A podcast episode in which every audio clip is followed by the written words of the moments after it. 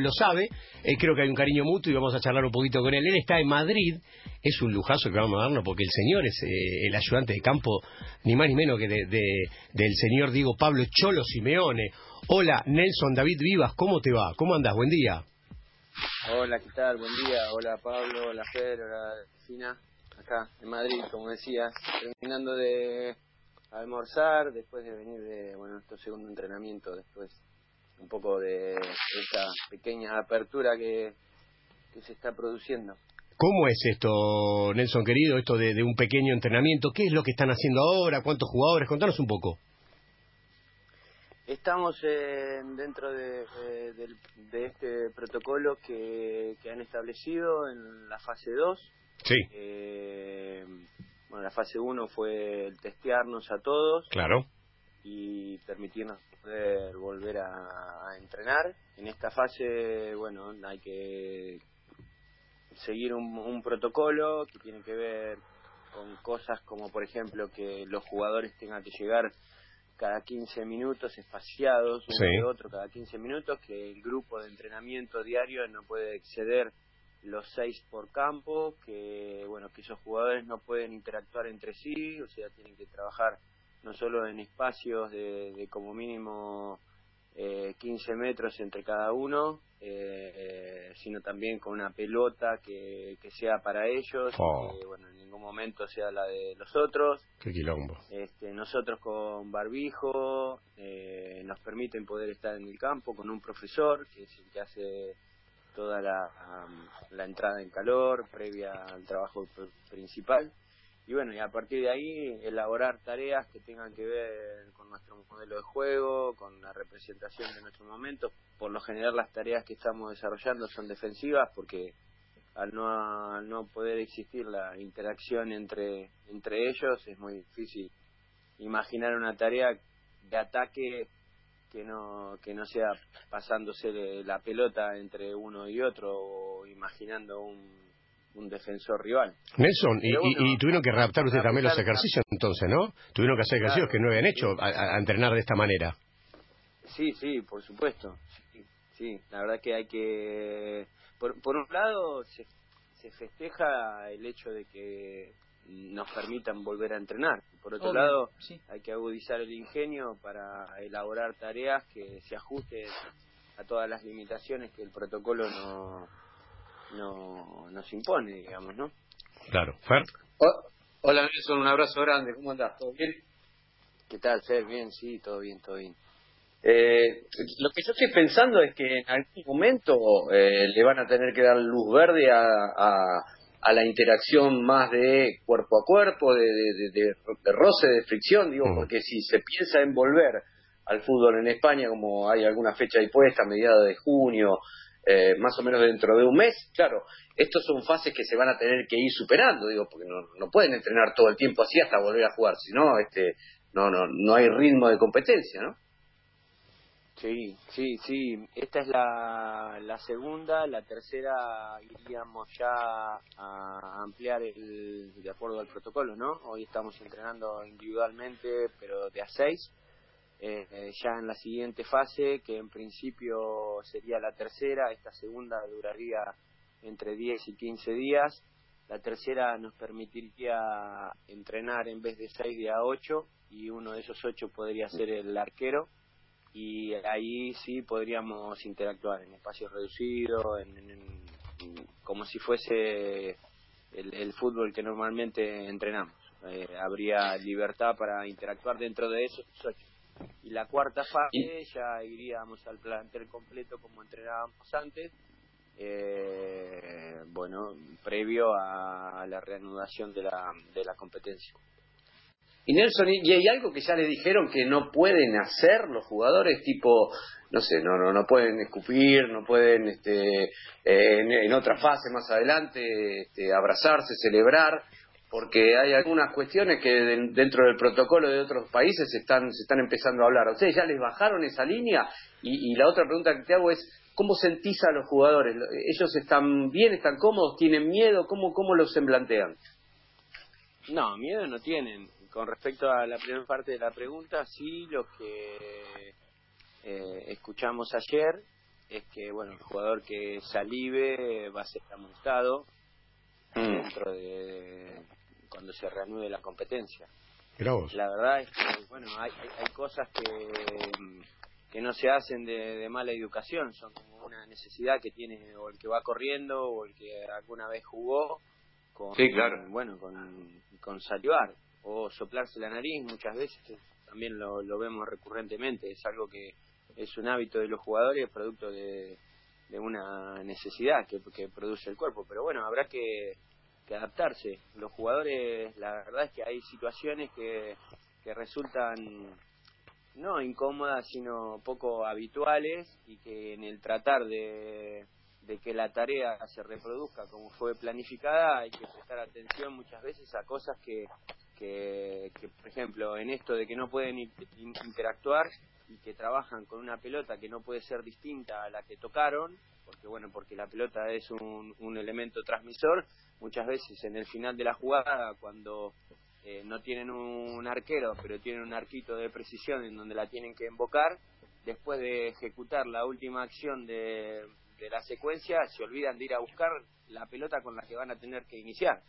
Pero bueno, eh, obviamente eso no lo hacen desde que eran chiquitos y van a jugar solo a, la plaza o al, o al potrero. Siempre hay alguien que se alcanza o siempre hay alguien que siempre hay una pelota de más porque, bueno, somos 20 y tenemos alrededor de, de 30 pelotas con las que normalmente entrenamos. Siempre hay una reposición permanente y nunca la van a buscar.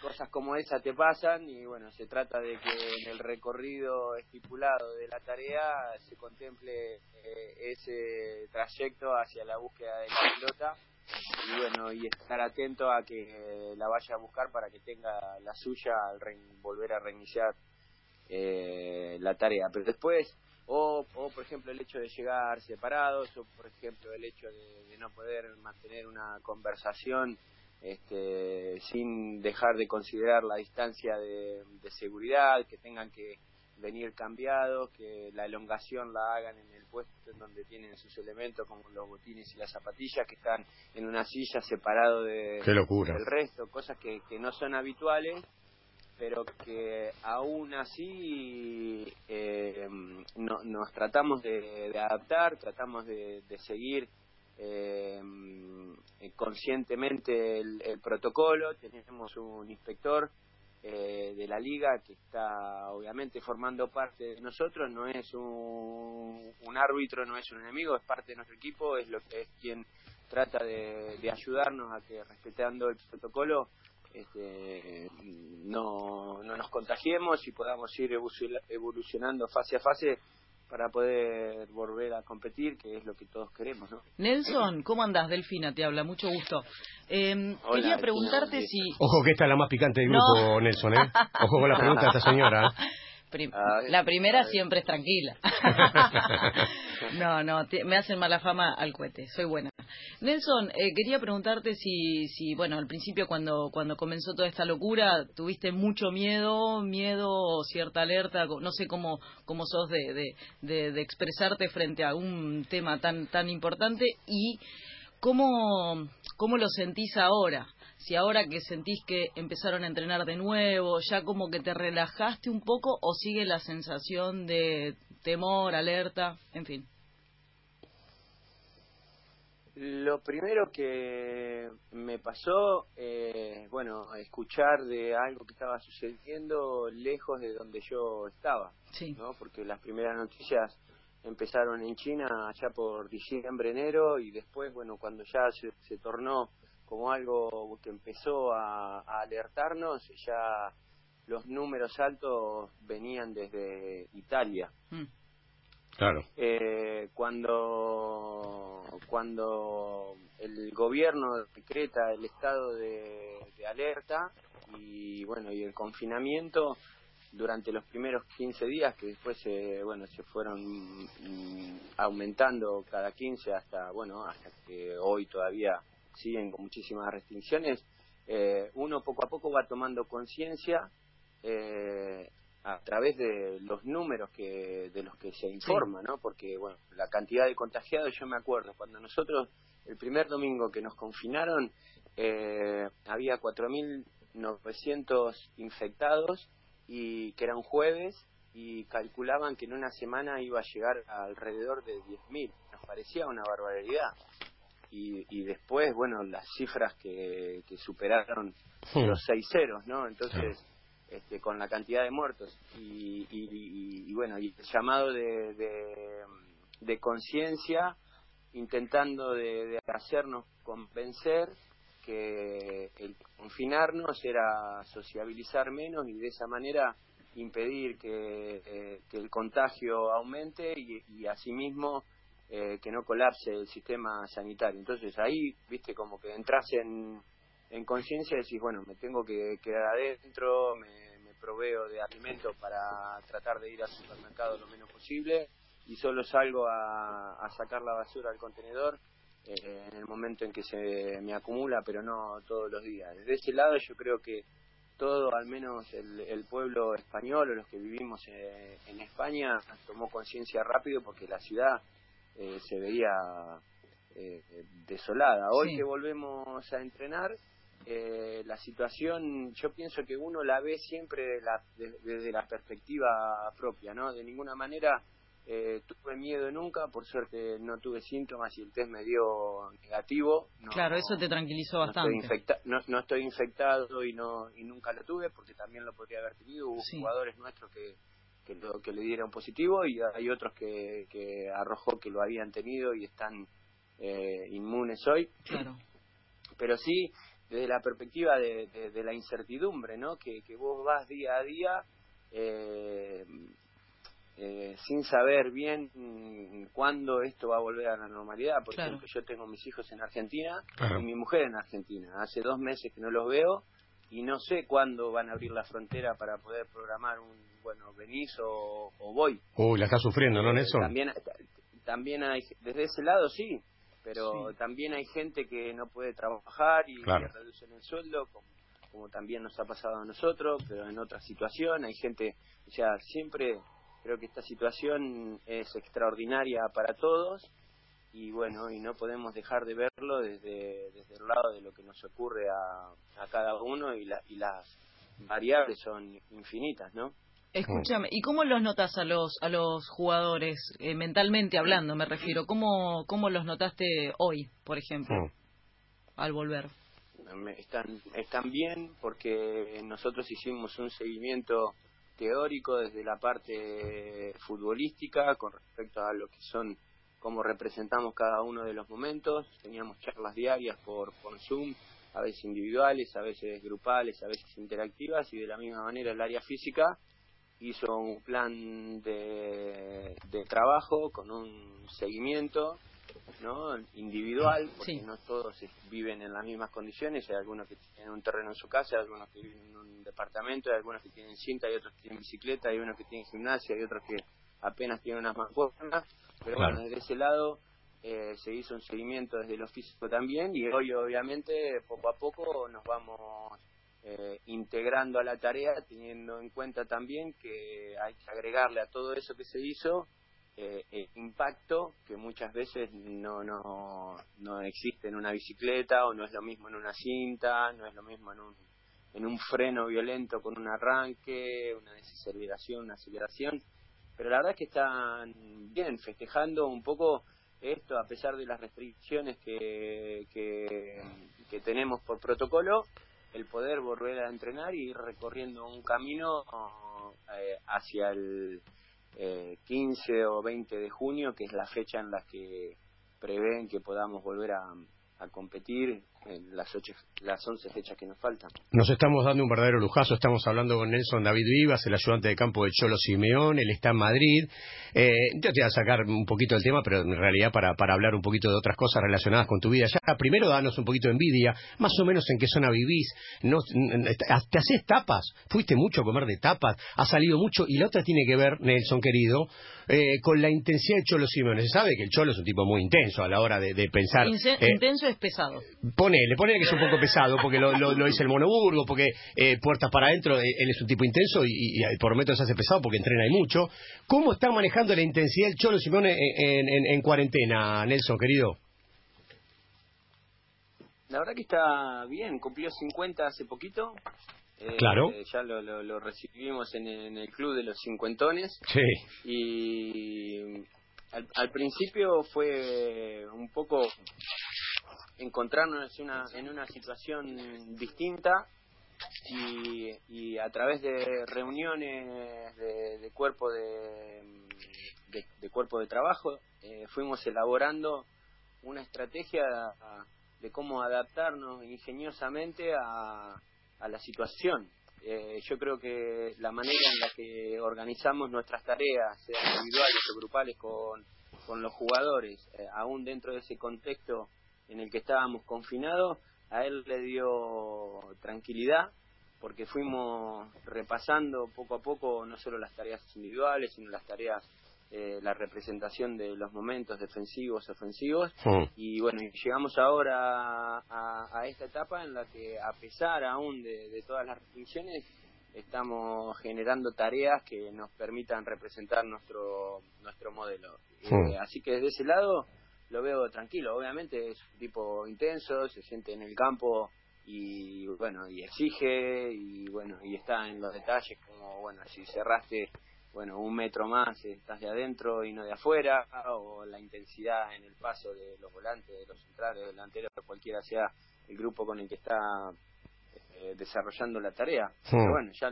lo conocen ustedes también. Claro, obvio. Y, nosotros estamos habituados a, trabajar con él y de alguna manera, aunque no somos iguales, en, en muchos puntos no, nos parecemos y lo sentimos igual. Ahora, Nelson, para, una vez hablando con, el Muno Burgos, nos decía que, por ejemplo, era insoportable la comer con el Cholo, porque se ponía a mover las copas una comida, él decía, vas a tirar el vino, me estás armando un, equipo en el medio de una cena.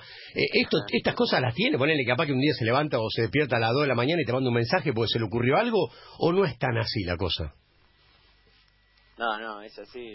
El otro día, este, cuando, cuando nos permitieron poder salir, sí. eh, estaba en la casa él con el sobrino, eh, el, más chiquito de, su sobrino, el hijo, el hijo de Natalia, su hija, y en un momento estaban jugando a la pelota, había un lateral para el equipo contrario, y el nene como delantero venía caminando detrás de la línea de la pelota. paró el picado y le dijo, no, pará, pará, de paso que aprenda. Ay, por favor, que el equipo contrario está defendiendo. Qué lindo, loco.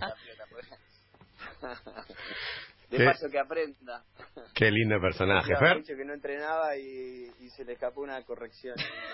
Qué grande. Claro. Con cuánta energía debe estar ahora, ¿no? Después de estar casi dos meses. Imagínate. Confinado sin dar indicaciones en el campo y todo, me imagino debe estar una energía bárbara. Yo te quería preguntar eso, ¿cómo, cómo viviste esto de pasar de, ser primer entrenador como fuiste hasta hace un tiempito a ser ahora otra vez este em, ayudante del Cholo o segundo entrenador, como le quieras poner, bien que en otro fútbol, en otro lugar y en uno de los equipos más importantes del mundo. Pero, ¿cómo, cómo te adaptaste vos personalmente a esa situación?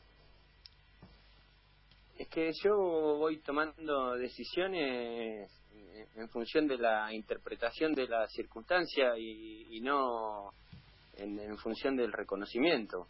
Eh, la verdad es que ser primero, ser segundo, no tiene que ver con, con una medida que, que evalúe a la hora de, tomar una decisión. Yo me tocó eh, dirigir solo porque en un momento decidí dejar de acompañarlo. En aquel, momento no quería volver a salir del país. Mi hija más chica era, muy chica y, entendía que mis hijos más grandes, eh, a mis hijos más grandes les había faltado mucho por la competencia y siendo entrenadora, mi hija más chica la estaba disfrutando muchísimo. Entonces digo, irme a Italia ahora no quiero y ahí me separé y ahí inicié mi camino solo.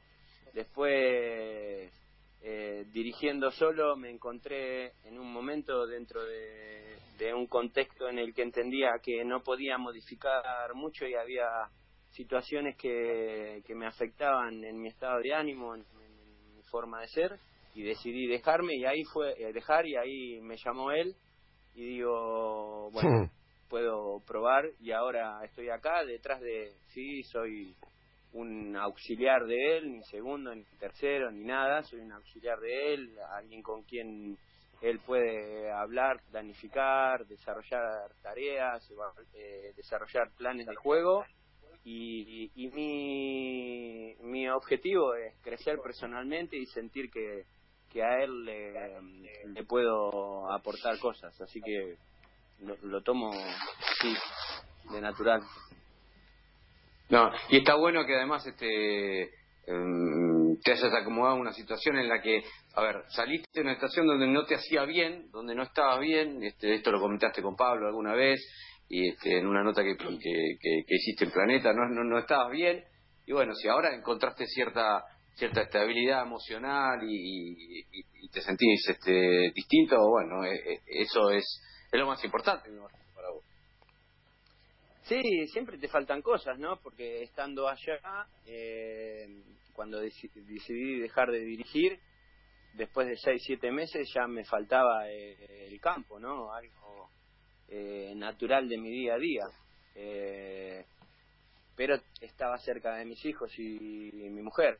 Venirme acá significó, bueno, estar cerca del campo, de lo que me gusta, de lo que me apasiona pero bueno, hoy me encuentra lejos de ellos. Así que todo va teniendo, viste, su, su lado que, que no termina de, de completarse, pero bueno, ahí vamos viviendo y tratando de hacerlo de la mejor manera, sin hacerle mal a nadie y tratando de, nada, de ir para adelante, sintiendo de que la vida es una sola, que se cometen errores, que las cosas a veces las podrías haber hecho de otra manera, pero no las hiciste y, y, son de una sola manera, no como las podrías haber hecho. Y a través de y a través de errores y bueno y decisiones que uno va tomando, tratar de hacer las cosas de lo mejor posible sin sin joderle la vida a nadie. Que es difícil encontrar mucha gente así, ¿viste? Eh, siempre, ¿no? Siempre vemos que, qué sé yo, nos importa el famoso equilibrio, Nelson. Lo de, lo de uno que lo, claro, lo del otro y lamentablemente no logramos percibir desde desde la perspectiva individual que que, que, somos eh, interdependientes y mientras mejor te vaya a vos seguramente eso afecta a cómo me vaya a mí. Es la, famosa historia que me contaste eh, en aquella nota para Planeta Gol, de, de, la zanahoria, que estamos siempre persiguiendo lo que nunca llega y, uno está siempre como inconforme con muchas cosas y no se da cuenta mientras tanto el camino que va transitando, ¿no? Sí, esa es una parte, esa es una parte, esa, eso de lo personal creo que, que tiene que ver con que siempre hay algo más allá que, que, nos va a otorgar la felicidad y lamentablemente no nos damos cuenta de que, que nos va pasando siempre el ahora. A mí me pasó en muchas situaciones de mi vida, lo dije aquella vez en, aquella nota, pero de lo que hablaba ahora es de, qué yo, por ejemplo, este, este, este virus lo, lo refleja, es algo que empezó o se descubrió, nos informaron que empezó en China y bueno, y hoy está todo el mundo afectado. ¿Por qué? Porque porque somos interdependientes. Hmm. O sea, de la misma manera que el juego, los jugadores eh, interactúan y son interdependientes porque de lo que pase eh, en cada momento dependemos los 10 que estamos. Si lo querés llevar a, a, la familia, si lo querés llevar al barrio, si lo querés llevar a, a, la urbanización donde vivas, si lo querés llevar a la ciudad, al país, al continente, al planeta, es así. O sea, todo lo que yo haga eh, de alguna manera va a afectar a, alguien y lo que haga alguien me va a afectar eh, eh, a mí, pero desde nuestro egoísmo nos percibimos individuales y separados. Y somos individuales y distintos, pero separados no estamos. Separados no estamos. La, la, percepción en la que crecemos, como nos criaron la sociedad, hace que creamos que, que vivimos separados. Pero es, para mí, siempre para mí, eh, desde mi percepción individual es una, es una visión equivocada. Yo creo que, que, todos estamos unidos y deberíamos pensarlo así para lograr eh, un equilibrio en el que todos podamos vivir un poco más dignamente. Nelson, te, necesito comprometerte para una cosa. Eh, cuando vengas acá a la Argentina a visitar a la familia, Este, tengo un quilombo bárbaro en el placar, eh, con, con las remeras, con la camisa, con todo eso. Este, Ahora- no, no te puedes dar una vueltita por casa? Me, dijeron del que mío. sos del tipo indicado. Ahora le mando una foto a Pablo del mío y la comparten entre ustedes. De radio no la podemos mostrar. ¿Está ordenado por colores, Nelson? Soy, eh, y sí, está ordenado, está ordenado por colores. sí. O sea que algo Imagínate que aparte 60, algo del 60 cholo tenés pesado salir. así. Es- eh, tiene un toque, eh, porque Delfina me mira como diciendo, ¿por qué tiene, Por eso- tiene un toque, eh, Nelson? Es intenso también. Yo decía eh, que somos que somos parecidos en Claro, algunas cosas, claro. no iguales. Claro, Sí, claro. Les decía que 60 días acá encerrados, Uh. solamente sacar la basura o al súper, imagínate que no quedó ni, ni el cajón de los cubiertos desordenado. Escuchame, ¿estás con un amigo ahora con, o estás solo, Nelson? Sí, estoy, estoy con Hernán, que vino justo el jueves, que volvimos de, de Inglaterra después de eliminar al Liverpool. Y, y bueno, y, y también por Hernán, bueno, ahora nos permiten salir una hora por día en un lapso de entre las 6 y las 10 de la mañana o entre las 8 y las 11 de la noche. Sí. Así que ahí salimos a pedalear un rato, pero lo único que ha hecho estas 8 o 9 semanas que hace que está acá. Qué locura. Lo Nelson, único que ha hecho de, de salir. Sí, sí, sí, sí, sí, está claro, está claro. ¿Quién cocina ahí en esa casa? eso te iba a preguntar, ¿cómo es la parte culinaria? Cocino yo. Cocino yo y él Bien. recalienta lo que y, y va para la noche. Escúchame, ¿la comida es eh, lo- nicoleña, lo- eh, lo argenta o española? lo Perdón. Nelson. Eh, no, qué sé yo, hacemos de todo un poco. Eh, hacemos tarta, Bien. qué sé yo, de, de, za- de zapallito, tarta. Ahora recién comimos una tarta de atún que hice yo después que volvimos a entrenar. Eh, pero comemos de todo, empanada, pollo, a- a- hago un flan también que gusta mucho. Carne, cerdo, cordero, vas al supermercado y la verdad que, qué sé yo, a mí me gusta la cocina. Cuando dejé de jugar, empecé, la, ca- cuando dejé en River, ¿no? Dejé, empecé la carrera de gastronomía, Mira, eran dos Bien. años ahí en, en un instituto gastronómico de, de, de zona sur donde, donde vivía. Sí.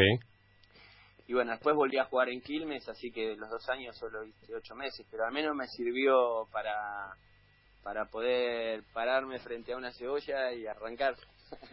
Eh, eh, Y qué lindo. La verdad es que me gusta, me gusta, lo hago, lo hago, lo hago.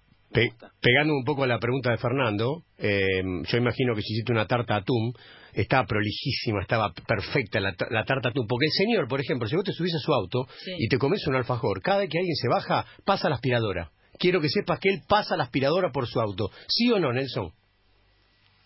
Sí, sí, sí, tengo, inclusive acá, que el auto es un auto, no es mío, pero es el auto que nos da el club, eh, también tengo una aspiradora en, en, en, cada auto que tuve, por lo general en el baúl había una aspiradora y una largue por si el enchufe estaba muy lejos. escúchame, vos, vos dijiste que tu familia está acá, tu señora y tus hijos están acá en Argentina, Sí, ¿no? Bueno, y, y cuando, por ejemplo, vos estás allá en España y hagamos de cuenta que no hay pandemia, ¿qué es lo normal? ¿Que ellos vayan? Tant- ¿Cuántos días? ¿Cómo es el, el tema de la rutina esa? Eh, mi, mi señora venía más seguido, Sí. venía, hacíamos así, yo como, como veníamos jugando la fecha FIFA, cada vez que hay fecha FIFA hay dos semanas en las que no se compite, Sí. o sea, un fin de semana en el medio, entonces yo esa semana me iba para Argentina. Sí, Eh, finalizando esa jugada, esa, esa semana, el primer día de la siguiente yo tenía que entrenar, entonces me venía con ella sí. y, y ella se quedaba 10 días. Entonces habíamos estado en ese periodo alrededor de 20, 21 días juntos. No, Y digo, por el tema de esto, de tu obsesión con, con el orden, con la aspiradora, digo, ¿ella te banca eso? ¿Cómo, cómo es el asunto? bien. ¿Ahí chocan? Sí, sí, me banca, no, no, me banca. Aparte que yo aprendí a, dentro de este trastorno, por llamarlo de alguna manera, que tengo, eh, que estando solo funciona de una manera y estando con alguien funciona de, de otra. Ah, mira. Eh, o sea, he aprendido a, a convivir A relajar un poco. con, con, con, con mis hijos y, bueno, y, y con ella y con sus hijas también. Eh, pero bueno, es un rasgo de mi personalidad. ¿Sabe que está mintiendo un poco?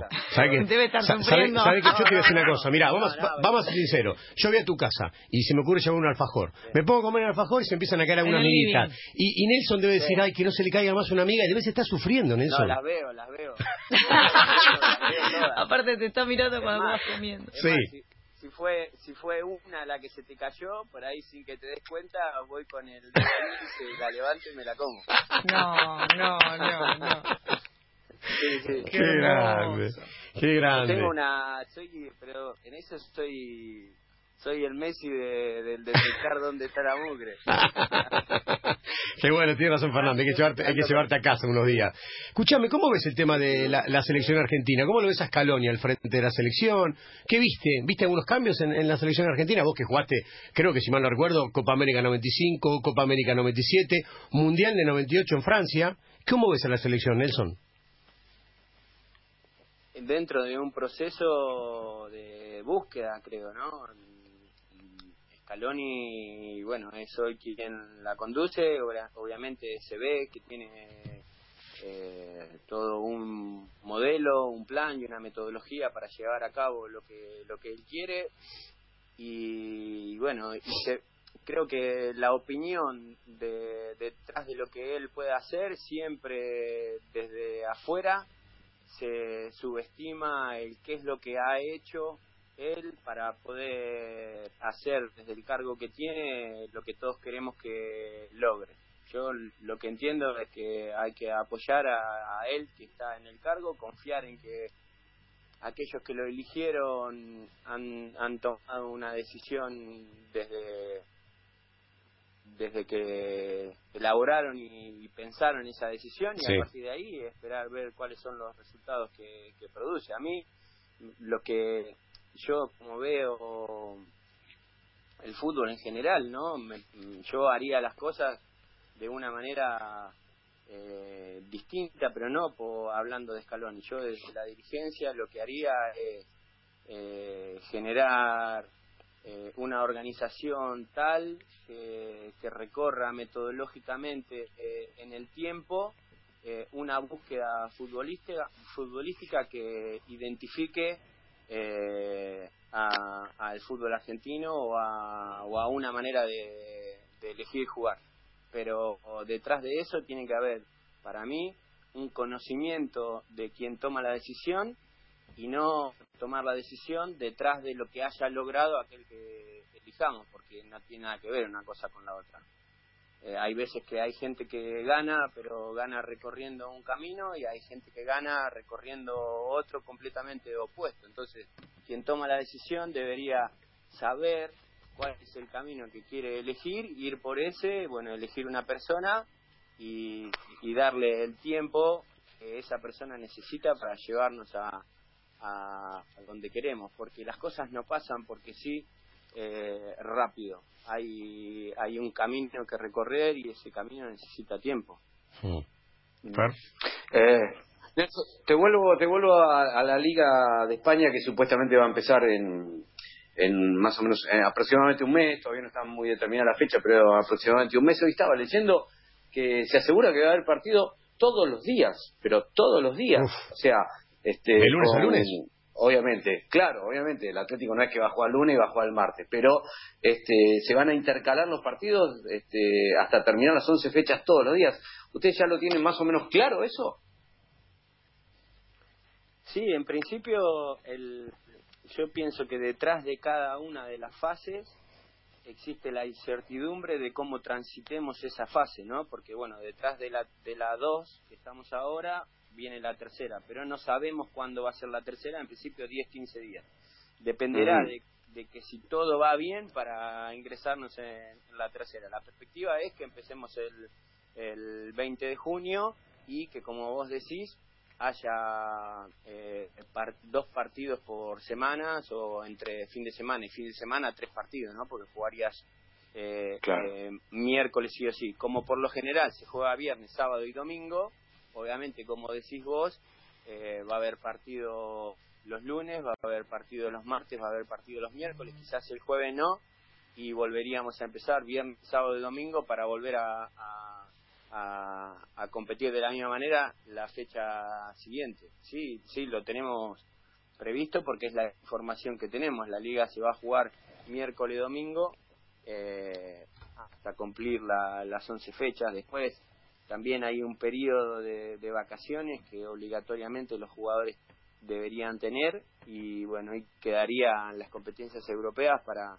el reinicio de acuerdo a bueno, obviamente siempre agarrándonos en esto que digo de, la información que, se escucha, ¿no? y la, la, última que tengo con relación a esto, Nelson, ¿y cómo va a ser el tema de los traslados, de los viajes? Eh, la verdad que no sé en este momento en, en, España cómo, cómo se está moviendo eso, si, si los aeropuertos están abiertos para, para viajes entre las ciudades, este, se haría en micro, se haría en trenes, ¿cómo, cómo, cómo se piensa eso? cuando lleguemos a, a, ese momento, seguramente también habrá un protocolo que, que, nos dé las pautas de cómo organizar nuestros traslados. Hoy eh, hay comunidades que empiezan a abrir la circulación y empiezan a abrir de manera distinta eh, eh, en esta retoma de la normalidad a, a, la que me encuentro yo, que es Madrid. Nosotros seguimos eh, confinados, seguimos prácticamente de la misma manera que en semanas anteriores, pero hay comunidades que sí van a empezar a ser eh, más abiertas. Cuando nosotros lleguemos al momento en el que se pueda competir, obviamente seguro habrá un protocolo que, que nos dé las pautas a, cómo trasladarnos, cómo convivir en el hotel, cómo llegar, cómo irnos, cómo acceder al estadio, cómo retirarnos, de la misma manera que estamos ahora seguro va a estar elaborado. Hoy no lo sabemos. Casi 40 minutos de charla, un lujazo nos dimos con el señor Nelson David Vivas, porque él no habla tanto, él es más bien perfil bajo, creo que él elige dónde, dónde y con quién charlar, así que para nosotros es un verdadero placer y te lo, te lo queremos agradecer. Y para ir cerrando, contanos un poquito, danos un poquito de envidia. ¿Cómo está Madrid? ¿Hay solcito? ¿Está lindo? ¿Y más o menos en qué zona vivís? Mira, mira por tu ventana y qué ves, Nelson. Bueno, acá mi ventana da a otros departamentos que, bueno, por ejemplo, hay una pileta de, de la urbanización que está al lado. Son como edificios así, eh, unos continuo el otro, como claro. una especie de barrio cerrado. Como condominios. Vivo a cinco minutos de donde entrenamos. Puedo ir caminando si quiero al entrenamiento. ¿En Majada Onda? Eso me encanta. Está buenísimo. Sí, en Majada Onda que es un barrio lindo. Qué lindo. Eh, Madrid hoy está medio gris, medio frío. Eh, durante todo esta, este confinamiento, la verdad es que, a diferencia del año pasado, que entrando la primavera y saliendo el invierno, no había un día que no fuera lindo. Eh, llovió muchísimo todo este tiempo estuvo gris, frío y hoy está así, ventoso, gris, frío, no está no, es un día muy primaveral hoy. Hmm. Bueno, pero por ejemplo, si tenemos la posibilidad de viajar, no sé, para Planeta Gola a Madrid con la beca, ¿hay alguna hay alguna habitación que sobre para que nos paremos ahí, no? ¿No hay problema? Sí, sí, hay, hay, si no hay nadie en casa, como por lo general, hay alguna habitación que se puedan quedar y te deja la llave. Ojo, igual yo con Pablo no duermo más. ¿eh? ¿Por qué? ¿Qué pasó? Pará. No cuente intimidades, Fernando. ¿Pero qué hiciste, Pablo? No, no, roncas, roncas mucho. Prefiero dormir en el auto de Nelson. Sí, pero que no se te caiga una amiga en el auto de Nelson, ¿eh? porque se pudre oh, todo. Es verdad. Se pudre todo. por la duda, por la duda.